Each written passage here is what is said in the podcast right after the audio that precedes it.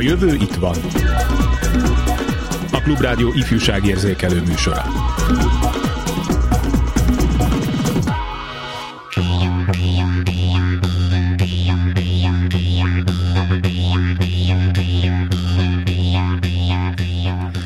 Úgy másfél éves lehetett, épp elkezdett járni.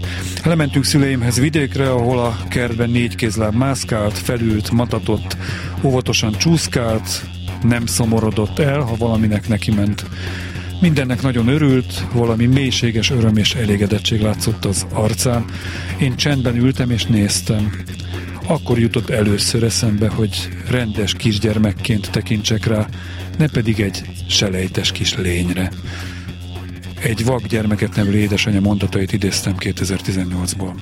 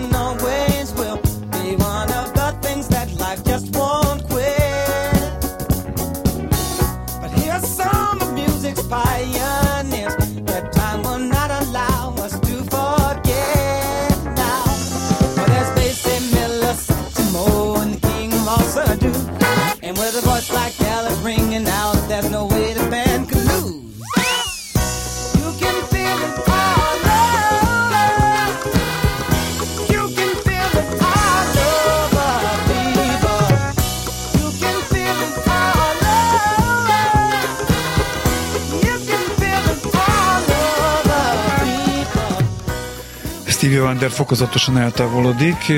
Nem biztos, hogy a felvezető mondataim után ez volt a leg illőbb zene, de ez nem a zenei szerkesztőről szól. Én a, nem sokkal a műsor kezdete előtt találtam ezt a engem azért egy kicsit felkavaró idézetet, ami egy édesanyának a vak, vakon született gyermekéhez való viszonyáról szól, és erről is beszélgetünk majd, mint általában a vak és gyengéllátó vagy látássérült gyermekekről és szüleikről.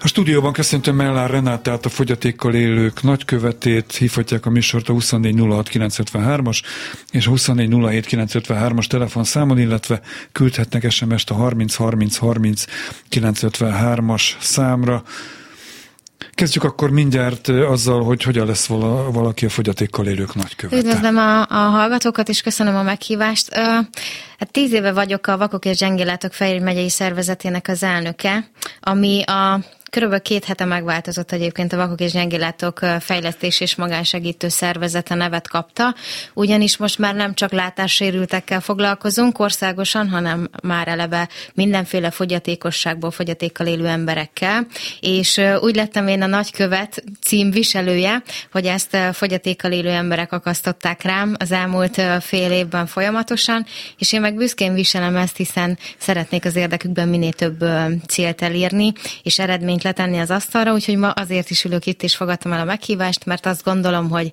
értük megéri. Ez nagyjából olyan, mint hogy engem meg feministák tiszteletbeli feministává avanzsáltak, de hát akkor nézzük konkrét, nézzük egy konkrét helyzetet. Mondtad már tegnap, hogy műsor előtt az építészeti államtitkárhoz készülsz, nem is tudtam, hogy létezik építészeti vagy építésügye foglalkozó államtitkár.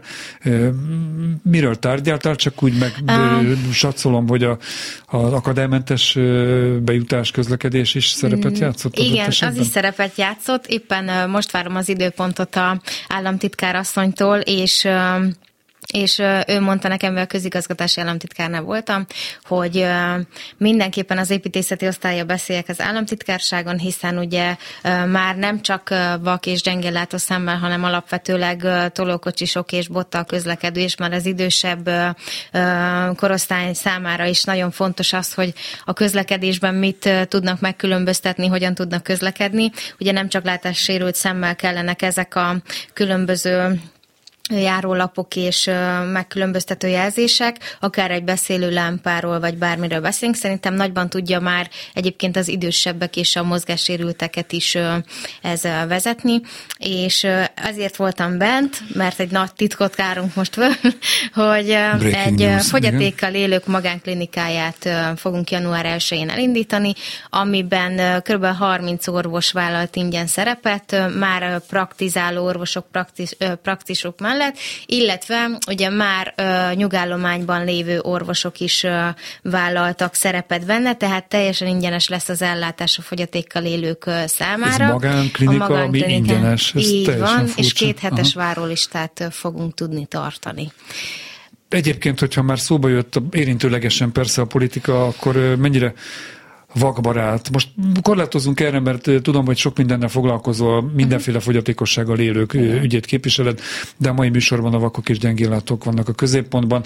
Tehát mennyire lehet azt mondani Magyarországról, vagy éppen Budapestről leszűkítve, hogy az akadálymentes közlekedés, a beszélőlámpák rendelkezésre állnak és biztosítottak. Én gyakorlatilag a Hermine út és környékén, ahol a Vakok és Gyengélátok Országos Szövetsége, iskolája, székháza, mi egymás van, ott a, a közlekedési lámpáknál vannak ilyen megkülönböztető hangok, jelzések, még beszélés, de úgy egyébként nem igen. Nem, úgy egyébként az egész ország hadilában áll ezzel kapcsolatosan. Tehát én azt gondolom, hogy legalább ugye megyei szinteken a nagyvárosokban ez azért valamennyire lehetne kötelező szemvételű, hogy ezt ö, számon tartsák, és igenis ö, amit lehet, azt telepítsék be, és az útburkolatok azok legyenek olyanok, amik közlekedésbarátok lehetnek. Sajnos az országban ö, Hát jó, a 20%-ot érint a százból ez a felkészültség, én úgy gondolom. A kormánynak nem hiszem, hogy ez kiemelt projektje lenne, hogy erre odafigyeljen. Én azt gondolom, hogy itt a civil szervezetek és a kormányhivatalok azok, akik ezzel összetudnának fonódni és összetudnának kapcsolódni annyira, hogy ezt a kormány elé tárják, hogy milyen súlyos problémák vannak e tekintetben, és szerintem a kormány nem zárkózná minden esetben.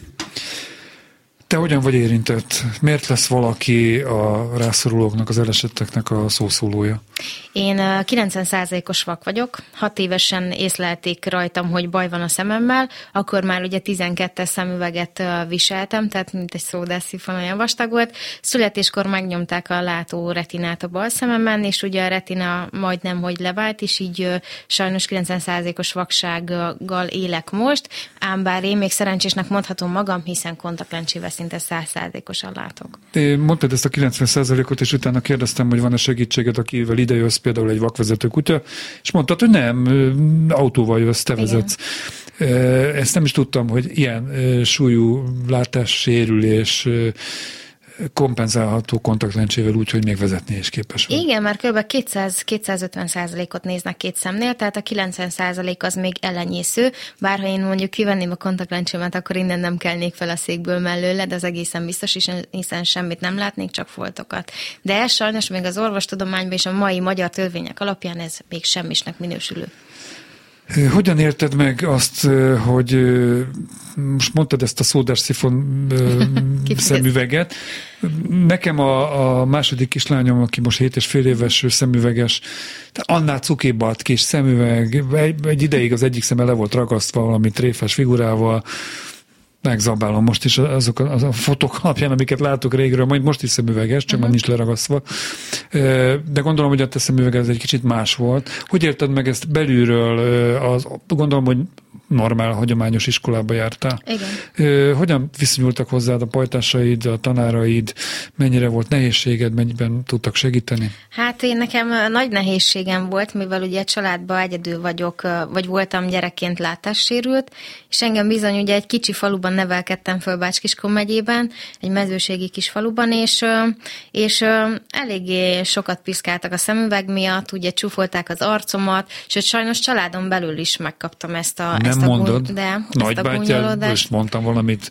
Igen szűk kis, családom kis belül. kukkeros gyere, de Igen. lehet tréfásan is. Tehát nem tréfásan, sajnos tréfás ki voltam volt. közösítve, mert Jézus. hogy én meg voltam bélyegezve az, hogy én szemüveges lettem, és hogy szemüveg nélkül nem láttam. Ráadásul, amikor ugye kiderült, hogy nagyon vastag szemüveget kell hordanom, és versenyszerűen fociztam, akkor ez még inkább durva volt, hiszen nem volt a családnak pénze arra, hogy finanszírozza ugye a szemüveget, ami hetente összetörik. Ez mai léptekben is ilyen speciális szemüvegeknél elérheti az 5-600 ezer forintot is ugye speciális lencse, és ugye akkor már akkor sem volt pénz, a mai világban meg azt gondolom, hogy abszolút nincs pénz arra, hogy, hogy ezeket meg tudjuk fizetni, úgyhogy én nagyon kirekesztve voltam. Nagyon-nagyon. Ez szörnyű. Hogyan hatott ez, ha egyáltalán a felnőtté válásodra? Tehát az, hogy valaki kirekesztő fel, az azért sokaknál akár egy életre szóló lelki törést, sérülést okozhat, sok esetben terápiával mm. próbálnak rajta segíteni, zavarhatja pár találásban, párválasztásban. Nálad hogy volt? Engem, ami zavar, engem abszolút zavar is. Ugye mm, én Hát a 2012-ben kerültem a szervezethez, mint tag, és ott talál úgy, hogy én frissen székesfehérvári lakosként kerestem fel ezt a, ezt a szervezetet, hiszen egy új városba, egy alapvetőleg egy falusi kislány felköltözik, nyilván ez ugye már nem egy könnyű történet, ráadásul teljesen egyedül, és megkerestem azokat a lehetőségeket, ahol tudok ugye kapcsolatot teremteni az egyensorsúakkal, mint amilyen én is vagyok, és nyilván a látássérültek volt az első, akihez én oda mentem. Szomorúan tapasztaltam először azt, hogy csak idős emberek vannak, ember ezek az idős emberek később nagyon sok mindent tanítottak nekem, ugye az életről és minden másról is, és most az elmúlt tíz évben, miatt a szervezetet képviselem elnökként, azóta kezdünk egy kicsit fiatalosodni, de én azt látom mindenkin, hogy abszolút megviseli. Tehát bennem ezek a sebek megmaradtak, hogy én meg voltam különböztetve a családon belül is, és most, hogy a terápiára rákérdeztél, egy terápiát én magam, mivel pszichológus vagyok, én magam találtam ki egy terápiát, ami a sötét szoba terápia, és ezt a terápiát próbáljuk látássérülteken bevezetni azért, mert ha sötétben ülünk, akkor nem látják az arcmimeket, és nyugodtan ö, mernek beszélni a problémáikról. De azért sokat fejlődtél. Tehát én, én most egy határozott, tudatos, kiegyensúlyozott, Igen. szép Sok. nőt látok. Meg nem mondanám egyébként, nyilvánvalóan kontaktlencse van a szemedbe, hogy bármi probléma lenne a látásoddal. Hát nincs.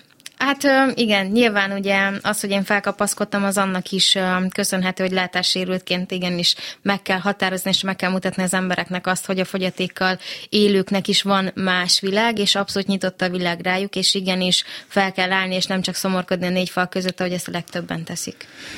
A telefonvonalban Farkas Ilona egy gyengénlátó kislány édesanyja, akit egyébként Renáta közvetített a műsorba. Üdvözlöm Ilona, jó napot kívánok! Szép jó napot kívánok, Farkas Ilona vagyok. Kérem, hogy mesélj el nekem, illetve a hallgatóknak, a hallgatóknak, illetve nekem, hogy, hogy hogyan és mikor szembesült azzal, hogy a, a kislánya gyengénlátó. Hát az egész az úgy kezdődött, hogy elsőnek inkább csak azt vettem észre, hogy kancsalít. Nem mindig, csak néha. Utána ez egyre sűrűbben előfordult, hogy amikor rám nézett, teljesen látszódott rajta, hogy kancsalít. Bejött ez a koronavírus, és ugyebár én így nem mertem felvinni a nagyvárosba, mert akkor mi még Pest megyében éltünk, és ugye bár Budapestre kellett volna elvinnünk, Ugye ez így akkor nem történt meg, óvodába se járattuk ez miatt, mert mi a papával élünk, ugye? És ez az egész csak egyre rosszabb lett. Orvos is azóta látta, és mondta, hogy amióta ez az egész elkezdődött, hogy elkezdett kancsolítani, egyre jobban a látása, egyre jobban csökkent. Azt kiderítették, hogy mi ennek az oka? Tehát a szülésnél történt valami olyan beavatkozás adott esetben, mint Renáta esetében, amit nyilván önnek is elmesélt, vagy akár hallhatta az elmúlt percekben, hogy valami ideg megsérült, vagy mi, mi az oka ennek? Családban van-e hasonló szemproblémával élő ember? Igen, sajnos jól magam is. Én is az vagyok. Tudtommal az édesapám is, és a nagyanyám is. Tehát akkor ez genetikai öröklődés útján vívődött igen, tovább. Valamilyen szinten igen. Az, hogy romlik a látása, az miben nyilvánult meg? Itt a műsor elején olvastam egy idézetet egy édesanyától, eh, ahol tehát így leírja, hogy a gyermek úgy próbált mozogni, mint más ö, épp gyermek, csak időnként neki ment a, a fának, a, a bútoroknak, ö, és így szembesültek azzal, hogy nem lát jól. Az ön kislányánál milyen tünetek mutatták a kancsalóságon túl azt, hogy, hogy ö, valami probléma van? Ugyebár, hogy egyre jobban kezdett nőni, és bár ment az óvodába, akkor jelezték nekem, hogy amikor más rajzol, és megvan az a normális távolság a lap és a kis szeme között, őnála ugye ez a távolság nem volt meg, mert szinte a lapot szinte az óra érintette. Hova fordult segítségért? Gondolom, hogy a pedagógusok azok jelezték, hogy itt valami látás probléma van, ezen valahogy javítani, segíteni kéne, mert nyilván, hogyha a papírlapot nem látja, amire írni vagy rajzolni kell, akkor táblára írtakat még annyira sem. Így van. Hát segítség helyett inkább csak akadályozást kaptam, szó szerint, mert amire azt mondták ők, hogy segítenek, az nem volt segítség. Minden volt, csak segítség nem. Mondaná egy-két konkrét példát, hogy pontosan értsük. Mire mondták azt, hogy a segítség miközben épp ellenkezőleg?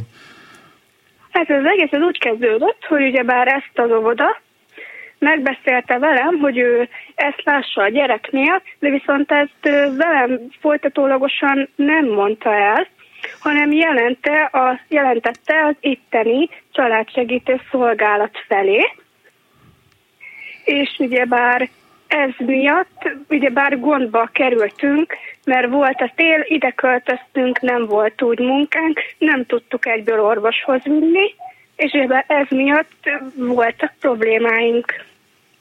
Utána mondták, hogy akkor jó, segítenek egy letelepedési támogatással, amit ugyebár azt az összeget ráköltessük a szemüvegére. Egy hónap után kaptam egy olyan választ, hogy ezt ne is várjuk, mert segítség onnan nem fog érkezni. Végül honnan kaptak segítséget? Tessék? Végül honnan kaptak segítséget, ha egyáltalán? Hát a Renáta által kaptunk uh-huh. egy kis segítséget. Mi segítene igazán? Bár majd Renátával tovább beszéljük az önök ügyét is. Szóval most mi a helyzet e pillanatban? Hát ha minden igaz, akkor már két héten belül a kislányom megkapja a szemüvegét és akkor remélem, hogy jobb is lesz a helyzetünk. Hát kívánom, hogy így legyen és megoldódjon az önök problémája. Farkas Ilonnának nagyon szépen köszönöm, hogy megosztotta velünk, a hallgatókkal a történetét, kislánya történetét. Legjobbakat kívánom, viszont hallásra. Viszont hallásra. Mellár Renátához fogyatékkal élők nagykövetéhez fordulok hogy mennyire tipikus Ilona esete, illetve a műsor elején beolvasott szituáció, tehát, hogy valaki látóként, most egy két különböző esetről mhm. beszélünk, mert a műsor elején egy olyan hölgyet, anyukát idéztem, aki teljesen épp látással bír. Felteszem, hogy ő is és a párja is, a gyermek édesapja, és ezt a gyerek észrevette, hogy nem lát, vagy megtudta, és nagyon nehezen fogadta el hogy neki egy vakgyermeke van. Itt Ildikó eset, Ilona esete egy kicsit más. Hány, a hány ember annyiféle eset? A hány ember annyiféle eset, igen. Nálunk is ugye most az aktív tagok létszám az 400 főre rakható, és, és mindegyik család más, és ami ugye Ilona hangján is hallgató, hallható, hogy abszolút félnek beszélni erről a, erről a fogyatékosságról, mint a látáscsökkenés, és nem szeretik kitenni a gyereket ugye a köztudatnak. Ki előtt ciki ezt fölvállalni? Alapvetőleg a környezetük. Tehát már alapvető környezetükben is ciki ezt felvállalni.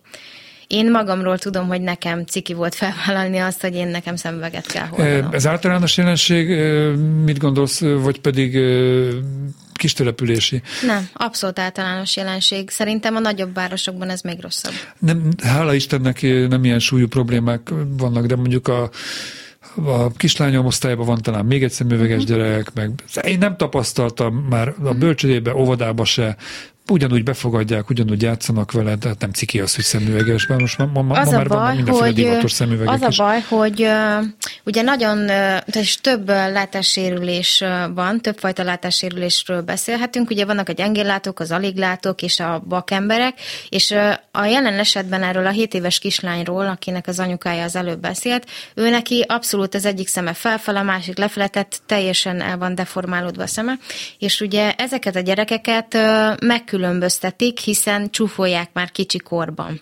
Az óvodában, aztán később az iskolában. Hát de ott a pedagógus dolga, hogy az ilyen diszkriminációnak elejét vegye, megbeszéljék ezt az osztályjal, uh-huh hogy XY kislány neve, vagy kisfiú neve teljesen mindegy, ő nem azért ilyen, ugyanolyan értékes, uh-huh. csak kicsit más.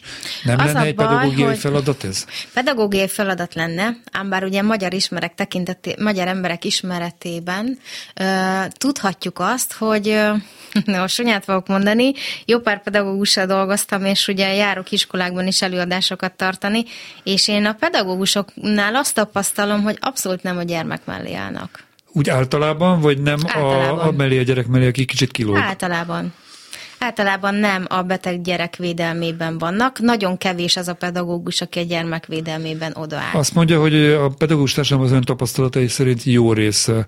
Igen. Azokat a gyerekeket preferálja, akik egészségesek, szépek, uh-huh. és hasítanak a, a tantárgyakban, és tehetségesek. Így van. Így van. Én sokkal jobban díjaznám azt, hogyha lennének, és nem megkülönböztetés, mert nyilván a társadalmi beilleszkedés a legfőbb motivációm nekem is, és erre hajtok folyamatosan folyamatosan mindenféle szakterületen, de azt gondolom, hogy lehet, hogy ilyen kicsikorban a gyerekeknek még sokkal jobb lenne az, hogyha egy olyan közösségben vehetnének részt, amilyenek ők maguk. Az emberi Magyarán egy szegregált közösséget hasznosan. Na Így ezzel van. gondolom, hogy a szakmán belül is többen vitatkoznak, mert hogy mindenki az integrációról beszél. A, a, ilyen Arról beszélünk, is. persze, lehet a társadalmi beilleszkedést is fokozni, de én azt gondolom, hogy nem mindenkor és nem minden esetben ez a célja egy gyermeknek a felnevelésében.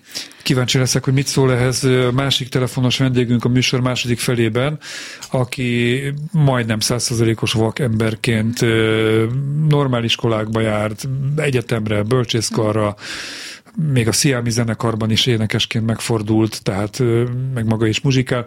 Tehát ő mit szól az integráció-szegregáció kérdéséhez?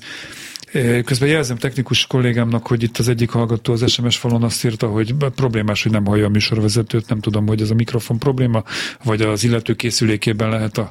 Én remekül hallom magam, reméljük, hogy a második részben már hallgató is hallani fog minket. Tehát a vak és gyengéllátó, vagy aliglátó gyerekek, fiatalok és szüleik problémáiról, aztán remélem, hogy örömeiről is beszélünk. Igen. Vendégemmel Mellár Renátával, fogyatékkal élők nagykövetével. Jövő itt van.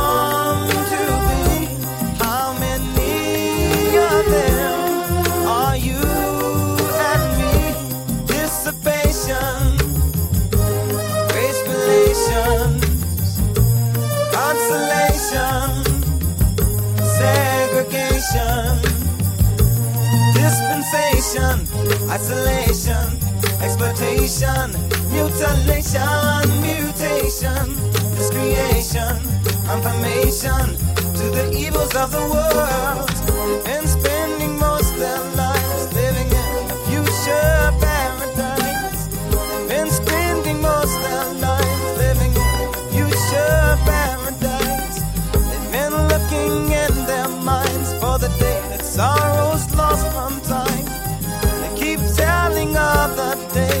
the Savior of love will come to stay. Tell me who of will come to thee? How many of them are you and me? Proclamation. Stevie Wonder újra elúszik, úgy látszik ez az ő reszortja a mai műsorban úszkál ide-oda. Egyébként nem tudom, hogy hogy el szabad-e mondanom, de hát el fogom mondani, mert hogy egy nagyon kedves vakbarátomtól hallottam azt a viccet, biztos ismered Renáta, a Stevie Wondert megkérdezik, hogy zavarja hogy vak. Ne, nem, azt mondja, sokkal jobban zavar, ha néger, kiderül, néger vagyok. Úgyhogy úgy lett, ez így beégett egyébként. Még annyit, annyi restancián van, hogy technikus kollégámnak, Csorba Lászlónak megírtam, hogy azt is beolvasom, egy másik hallgató azt írta, hogy én végig prímán hallottam Renátát, Gyulát, sőt, még a betelefon, már mint a telefon vendéget is, úgyhogy az olyan készülékében van a hiba, mármint annak a kedves hallgatóiban, aki nem hallott engem, de igazából a vendég a fontos. Szóval lehet viccelődni egyébként? Lehet, Vakságon abszolút. és gyengéllátókon, és de mi a kritérium? Tehát azért tud- tudunk különbséget tenni, hogy ki viccel, milyen kontextusban, hogyan hangzik el adott esetben. Abszolút lehet viccelődni, én azt gondolom, hogy kell is, hiszen a szünetben, ahogy mondtam, nem egy sajnálni való kis tárként kell kezelni ugye a fogyatékkal élő embereket, hanem igenis kell viccelődni, kell humorizálni, hiszen ezzel tudjuk őket kicsit kiugrasztani a hétköznapokból, és ezáltal tudatosítjuk bennük azt, hogy igenis van élet a négy falon kívül, és merjenek, és ők is csibészkedjenek egy kicsit. Élhet teljes életet ö, egy látássérüléssel, vagy komoly látási problémákkal, netán vakon élő ember? Abszolút, hát hiszen vannak ugye látássérült énekesek, színészek, üzletemberek, üzletasszonyok. ö, Cipőfelső részkészítők, Akár. most mondtam egy foglalkozást. Azt gondolom, hogy nagyon sok olyan munka van, és nagyon sok olyan lehetőség és szakma van, amiben ők kimagaslóak tudnak Ez, lenni. Megszakadtunk már attól, hogy a vak gyerekek azok vagy masszőrök, gyógymasszőrök lesznek, vagy telefonközpontosok, ha még van egyáltalán Nem. ilyen.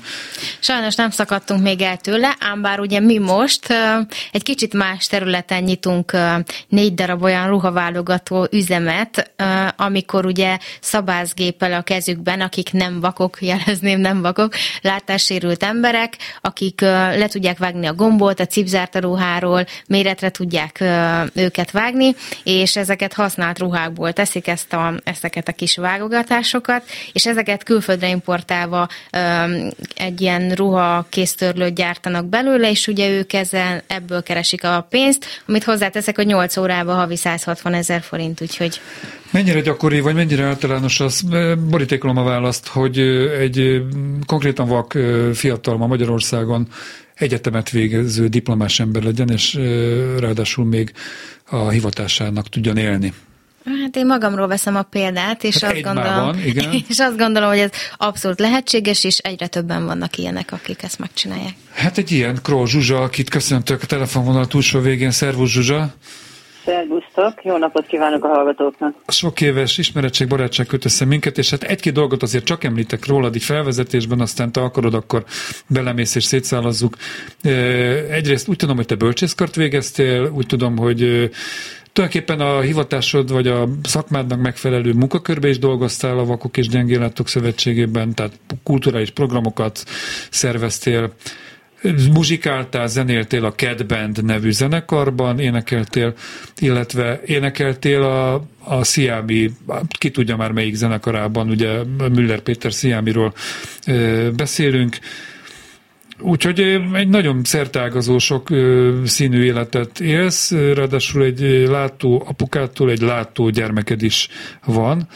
Helyesek ezek az információk, amiket így összegyűjtöttem, nem tudom, már húsz éve ismerlek, bár elég rég beszéltünk. de hogyha szétszállazzuk, arra egy több órás éjszakai műsor lesz elég. Jó, akkor konkretizálok. Kezdjük azzal, hogy neked például az iskolában, el, először is tisztázzuk itt az alig látó, gyengén látó vak, hármasból, te melyik kategóriába sorolod magad, vagy téged hova sorolnak? Én, hát orvosilag a vakba, illetve gyakorlat, tehát hogy mondjam, valami pici látásmaradványom van, ez nagyon erősen fényfüggő, az alig látónak a nagyon alja inkább vak. Uh-huh. De arra nem predestinált, hogy például megtanuljál farolva beállni a házatok udvarára az autótokkal, amit többször gyakoroltál. Apám nagyon vagány ember volt, és, és én nagyon meg akartam tanulni vezetni, hát megtanított elindulni az autóval, és megtanított beállni az udvarba, ez volt ilyen 8-10 éves koromban. Hát egyszer elfelejtettem mondani, hogy nincsen nyitva a kapu. de azért a jogsit nem lett meg, bár az ecserin lehet nem, remek jogosítványokat. Nem, nem, de azért próbáltam vezetni máskor is, tehát azért vezetni azt tudni kell szerintem, meg nagy élmény. Mindenféleképpen milyen volt a, a gyerekkorod, bár úgy értve, hogy hagyományos iskolába jártál, és ott milyen adott esetben megkülönböztetéssel, vagy éppen szolidaritással, segítséggel találkoztál? Nem tudom, hallottad a műsor első felét, igen, Renáta azt mondta, hogy abszolút. igen, tehát neki őt csúfolták, kiközösítették, és, és neki a tanárok egy jelentős részéről is Hallottam. ez az élménye. Nálad mi volt a helyzet? Nálam az volt, hogy én egy, egy hát akkor még mondjuk kisközségben, ami azért mondjuk hát szinte faluként működött, voltam gyerek, így aztán spontán integrációban jártam óvodába. Ez azt jelentette, hogy a környéken nyilván nem volt speciális óvoda, főleg abban az időben, amikor én óvodás voltam, nem is ismertük ezt a fogalmat.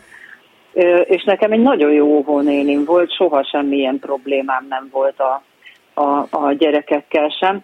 Hát azt nagyon sérelmeztem, amikor a Mikulás bácsi, amikor jött és megdicsérte a gyereket rajzát, akkor az én zászlómat nem dicsérte meg, mert hmm. két nagy piros faca volt a fehérben. De ö, nagyon jó pedagógus volt az óvónéni, aki azt mondta, hogy Zsuzsika, de hát te az éneklésért kaptál dicséretet, azért meg a többiek nem kaptak. Na, hát, Tehát igen. semmi gond nincsen ezzel szerintem, hogyha nincsen tehát hogyha nem, az, nem olyan elvárásokat támasztunk, amiknek nem tud megfelelni egyik vagy másik. Jó, hát a Mikulásnak lehet, hogy a verziói voltak Japánnal kapcsolatban, hogy így a fehér alapon piros pacákat teszel ki. Hogy folytatódott? Speciális vakok és gyengéletok iskolájába jártál? Iskolájába jártam, így van. Könnyebb ide, volt az a, a helyzeted? Ez egy nagyon érdekes kérdés, mert mindenre van pro és kontra is ér.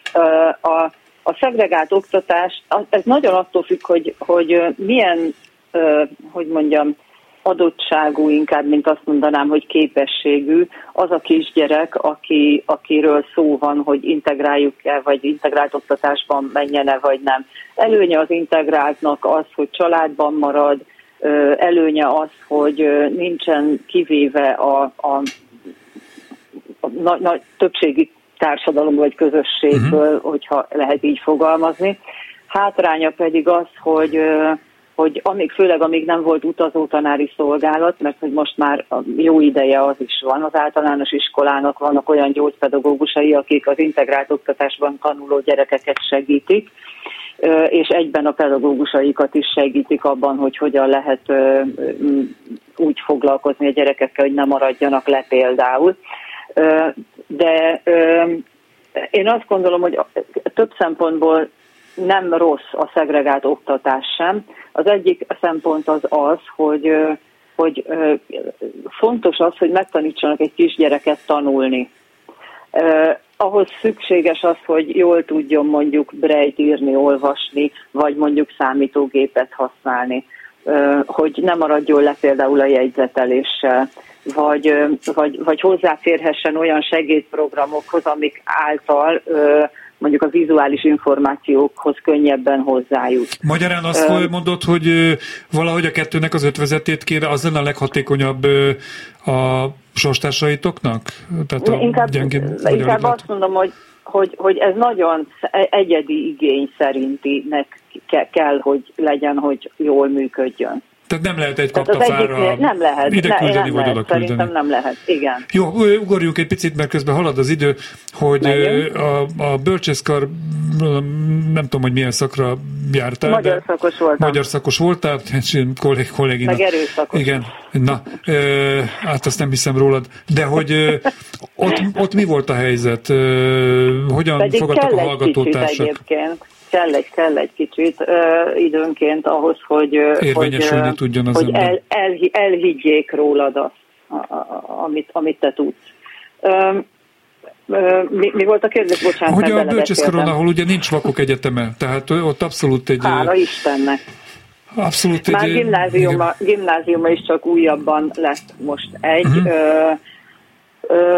Tehát te még olyan gimnáziumban nincs, jártál, ami egy hagyományos gimnázium. Teljesen, abszolút, és azzal semmi baj nem is volt már, tehát valamikor, valamikor be kell kezdeni ezt a mondjam, beilleszkedést, vagy Ebben segítettek téged a gimnáziumi osztálytársak, egyetemi hallgatótársak, illetve a tanáraid?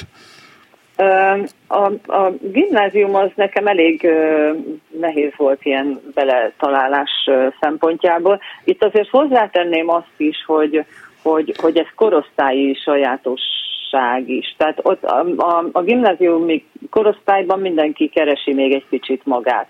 Ki ő, mennyit ér, hogy, hogy illeszkedik be a közösségbe, stb. stb. Ott mindenki inkább magával van elfoglalva, mármint a gyerekek. Uh-huh és nem annak tudható ez be, hogy ők most erre a, a mit tudom én, vakságra vagy egyéb problémára mennyire nyitottak, vagy nem, vagy jók, vagy, vagy, vagy nagylelkűek, vagy nem érdekli őket, vagy közönösek, vagy mit, ilyen. Tehát nem, nem ilyeneken múlik. Egyszerűen én azt gondolom, hogy ez egy korosztályi sajátosság, főleg azóta is már, meg főleg tudom ezt, mióta tanítottam is ezt a korosztályt egyetem után, és aztán az egyetem az megint egy teljesen más tészta volt, ott, ott meg hát imádtam egyetemistának lenni, nagyon jó csoportom volt, gyakorlatilag non-stop olvastunk föl, vagy olvastak föl nekem, és volt olyan, hogy egyet hallgattam, egy, egy, egyik, egyikük felolvasását hallgattam, a másik pedig tolt a kazettára a többi. Aha. Szerintem ma már kb. azt se tudjuk, mi az a kazetta. Hát figyelj, jön vissza, még... hogy a Bakelit van, aki Aha. már kazettán is kiadja az új albumát. De ez, ez De hogy részletkérdés. Mi még így tanultunk. Azért azt gondolom, hogy a különböző érzékenyítő programoknak, mint amilyet például a Buláke, a Budakörnyéki látás korlátozottak vagy látássérültek egyesülete szervez. Magam is voltam ilyen programon, normál látó iskolába, óvodába járó gyerekek számára gyakorlatilag megrendezik, amit én annak idején még egy másik rádióban, egy közösségi rádióban az ablak a vakra, az abrakadabra mintájára. Volt ilyet. Ahol, ahol ez a láthatatlan kiállítást játszottuk le, Így hogy ki van. kellett tapogatni, hogy Így hol van. vagy és mit érzékelsz. Jó, tehát van még azért tennivaló, de, de ettől függetlenül azt hiszem a te példád az bizonyítja, hogy lehet teljes életet élni. Én nem, ezen mindig megakad a fülem egyébként, amikor ez vagy teljes élet. Mi az, hogy teljes élet? Tehát, hogy mindenkinek van az életében olyan, ami nem teljesülhet, Igen. van olyan, amire nem képes, meg van olyan is, amire, amire képesebb, mint a többi. Ez nem attól függ, hogy valaki lát, vagy nem lát, vagy hogyan, vagy mennyit, vagy stb. stb. Ez, nagyon sokat számít az minden fogyatékosságnál szerintem itt is, hogy milyen ö, habitussal állsz hozzá, milyen személyiség vagy. Van, aki jobban, ö, ö, hogy mondjam, belesüllyed ebbe, Van, aki meg azt mondja, hogy jó, hát ez van, hozott anyagból dolgozunk, ebből kell valamit főzni. Hát igen, egyébként egy pszichológus kortársad ül itt a stúdióban, úgyhogy vele mindjárt egy kicsit ezt ízekre szedjük a hátralévő néhány percben, hogy ki hogyan viszonyul. Egyébként a teljes életet élni, az pont onnan ered, amit te most az előbb fölvázoltál. Van, aki, különösen aki látóemberként baleset, betegség következtében elveszíti a látását egyik napról a másikra, az nagyon nehezen fogja fel, és világvége hangulatként éli meg. Én most pont ilyen helyen dolgozom, ahol ugye a Vakok Állam Intézetében, ahol van a Vakok elleni rehabilitációs csoportja, ahova olyan emberek kerülnek be elemi dolgokat megtanulni, mint például a közlekedés, a mindennapos tevékenységek, a számítógép használat, stb. stb., akik, akik később vakultak meg, és nekik hát ha nagyon le akarom egyszerűsíteni, akkor azt mondom, hogy meg, megtanítják, megtanítjuk őket vaknak lenni. Vakon élni, és itt, itt nagyon komoly feladat az, hogy, hogy, hogy el tudjanak odáig jutni, hogy nincs itt a világ vége. Na hát ebben adott esetben majd egy konkrét műsorba ide a stúdióba is szeretettel várlak a babér kutyával együtt, akivel most együtt mozogsz, és akkor talán a Sziámival való kapcsolatodról is lesz idő beszélni. Köszönöm, hogy itt voltál. Köszönöm szépen, hogy meghívtatok. Szia, Kró Zsuzsát hallották. Néhány percünk maradt csak Mellán Renátával. Azért nem tipikus Zsuzsa esete gondolom, Abszolút. de azért azt példázza, hogy, hogy Bátran neki? Bátran neki Vakon gyengélátóként is, aliglátóként hát is. Miért, mi értelme lenne az élet neki? Talpon kell lenni, abból kell sikert és előnt kovácsolni, amink maradt, és igenis menni kell erről, és nem szabad bezárkozni. Egy nagyon primitív kérdés, de muszáj föltennem, mert ez a téma, hogy, és érintettük is egy picit, én azt gondolom, hogy sokkal nehezebb helyzetben vannak azok, akik láttak, vagy lát, egy életük egy jelentős részében láttak, és utána veszítik el a látásukat, sokkal nehezebben dolgozzák fel, hogy ettől kezdve majd nem fognak látni. Másfelől nekik van fogalmuk arról, hogy mi az, hogy zöld, meg piros, meg szép, meg csúnya, egy vele született vaknak semmit nem mondanak ezek. Pont ezért rosszabb, mert hm. aki vele született, annak nem fognak olyan dolgok hiányozni, amit már egy látó ember vakság után tudja, hogy ő látta, érezte, le tudott hajolni egy virágér, meg tudta szagolni, viszont egy olyan, aki vakon születik, az nem. És még mindig rosszabb az, hogyha valaki, mint én is látok, és tudom azt, hogy például lehet, hogy egy év múlva már nem lesz egy speciális kontaktlencs, amit tudok használni, és nem fogok látni, és nekem mondjuk mondjuk még nincs gyerekem, és szeretném látni, és még szeretnék gyereket vállalni, és nyilván én abba bele fogok őrülni. És ugye, mint nagyon, nekem se nagyon sokaknak nem is műthető a szemünk. Tehát, Na, hogy... Zsuzsána, erre kérdeztem rá, hogy egy látó gyermeke van, mm. Hogy vak anyukaként jelentette ez nehézséget számára. Egészen biztos, hogy igen. Biztos, hogy jelentett, de én azért talán nem tehát én is tanítottam, de én annyira nem látom elkeserítőnek a helyzetet. Tényleg nagyon sok probléma van a pedagógus társadalommal Szerintem... is, amit nem biztos, hogy most kell hangsúlyozni. Szerintem lelkileg egy nőnek, egy édesanyának okozza az nagyobb törés, nem a gyermek nevelése, hanem azt, hogy nem feltétlenül láthatja a gyermekét felnőni. Ezt most arra utaltam, amiket korábban mondtál, hogy rossz tapasztalatod uh-huh. van a pedagógusok, nem állnak a gyengék mellé. Nem. Hát én, én ezzel vitatkozom azért. Jó, legyen igazad, én azt, azt gondolom, hogy én azt szeretném, hogy igazad Jó, legyen. egy percünk maradt még körülbelül. Mik a legégetőbb megoldandó feladatok, amit, és most elsősorban a a gyerekekre, fiatalokra szabva fontos lenne a vak és gyengélátó sorslásaink. Mindenképp a társadalmi beilleszkedés, növelés, ez egészségügyi és oktatási szempontból javasolt, én azt gondolom, és foglalkoztató térségek, foglalkoztató háló kialakítása, ami ugye már eleve a társadalom beilleszkedését fogja magával vonni. Jut például minden rászorulónak kutya? Régen nem, ez nem. jelentett gondot, ma is? Ma is hatalmas problémát okoz, hiszen a kutyáknak a felnevelése több évig is tartott, és nem mindegyik kutya, ami jelenleg kutya, nem mindegyik kutya hajlamos arra, hogy megtanulja azokat a speciális intézkedéseket, amikre ők nevelni szeretnék őket. Pedig azért egy kutya egy vak kisgyermek esetében, vagy nagyobb gyerek esetében szociális funkcióval uh-huh. is szolgál, hiszen szeretik a kutyát, a kutyásokat, jaj, de aranyos, akkor már szeretik a gazdájukat uh-huh. is, úgyhogy ez segíthet például ebben is. Ez így van, mint a lelki problémák rutinákból ugye kimászni, és igenis erőt ad egy kutya ahhoz, hogy ha érzés tapasztalja azt, hogy egy kutya által tud közlekedni, akkor már fogja azt tudni tapasztalni, és az agyában fogja tudni képezni tovább a dolgokat, hogy ő tud tanulni is, be tud illeszkedni, el tud menni, szakmát tanulni, dolgozni. Egy kutya nagyon sok mindenre rávezet. Arra kérlek, hogy általában a műsoraim végét szeretem kifuttatni valami pozitív üzenetre. Mi az a pozitív üzenet, ami ennek a műsornak a végén a sorstasaidnak elmondható? Vegyenek példát rólam, álljanak fel, látásromlás az csak egy állapot, akár a vakság, akár az aliglátás, és igenis álljanak neki élni. Mellár Renátát, a fogyatékos, fogyatékkal élők nagykövetét hallották, ő volt a stúdió vendég. Munkatársaimnak, Balok Kármennek, Csorba Lászlónak, Göcé Zsuzsának köszönöm, hogy segítették a műsor létrejöttét. A jövő egy hét múlva is itt lesz, akkor is tartsanak velünk. Most pedig egy kicsit még muzsikálunk.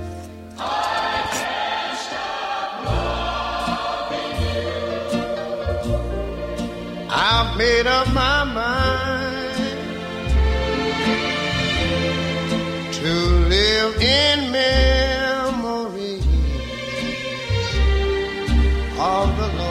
lonesome time.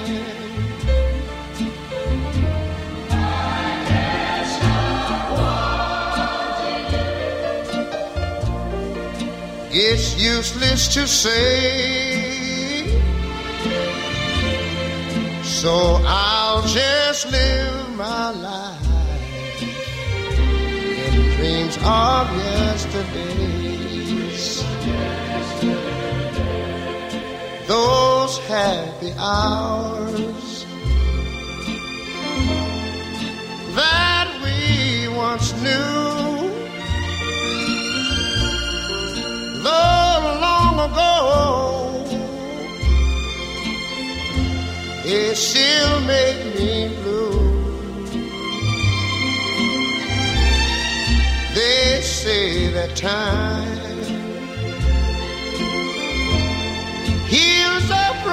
broken heart, but time has stood still since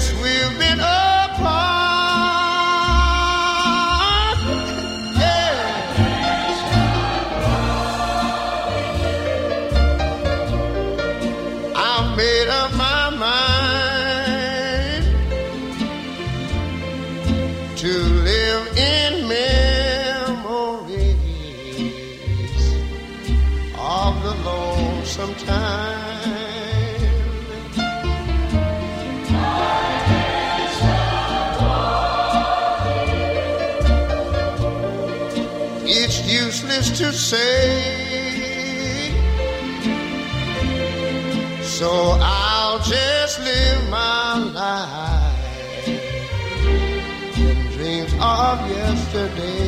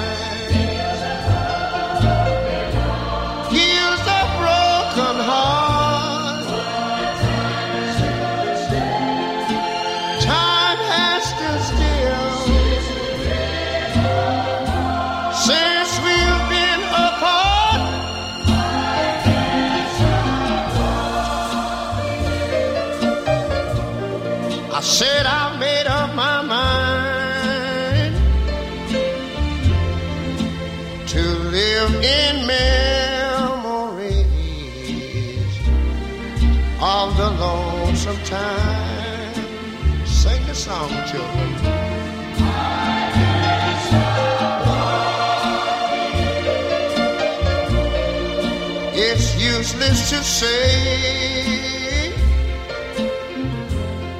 so I'll just live my life of dreams of